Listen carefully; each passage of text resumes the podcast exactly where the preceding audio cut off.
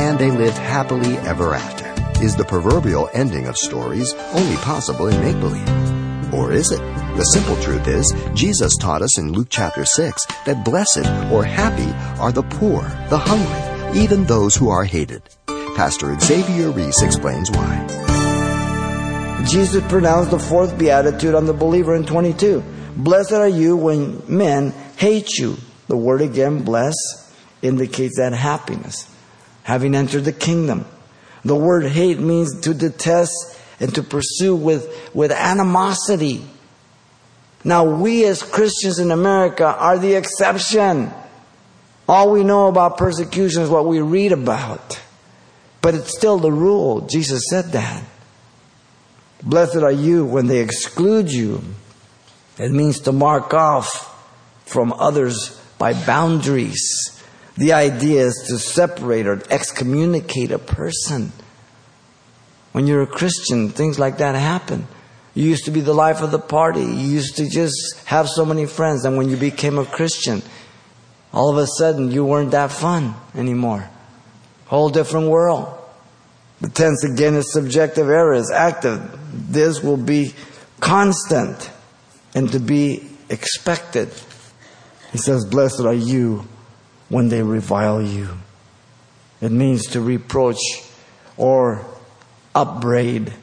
The idea is of criticizing in an abusive, angrily insulting manner, demeaning you, trying to insult you and put injury on you. Blessed are you when they cast out your name as evil. The phrase cast out means to reject with contempt your name with evil. So they demean you in character. They put a big X on you.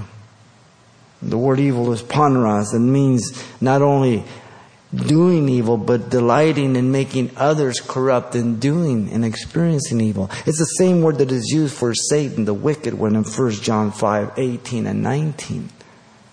You see, you who are the light of the world and salt of the earth become darkness and irritant to the dark world. You become evil. You're the problem. It happens immediately. But underline this for the Son of Man's sake. So, all of this persecution and suffering, if it's because I'm obnoxious, that's your own problem. The context here is for the Son of Man's sake because you are being a witness and a representative of Jesus Christ. You're being light and you're being salt. The sufferings and persecution is always due to being associated with Jesus and to be in fellowship with Jesus, the Son of Man. Remember that. The blessings of accepting the kingdom of God comes through suffering for Jesus the Messiah. You've been listening to Simple Truths with Pastor Xavier Reese, a daily devotional of the enriching and precious truths found in God's Word. CD copies are available of the studies you hear each day on our broadcast simply by calling 800 651 8352 or log on to CalvaryChapelPasadena.com for information on various other messages from Pastor Xavier. There, you'll also get information on our weekly services, announcements, even hear this program again at the radio listings link. It's all at CalvaryChapelPasadena.com. And join us next time for more simple truths.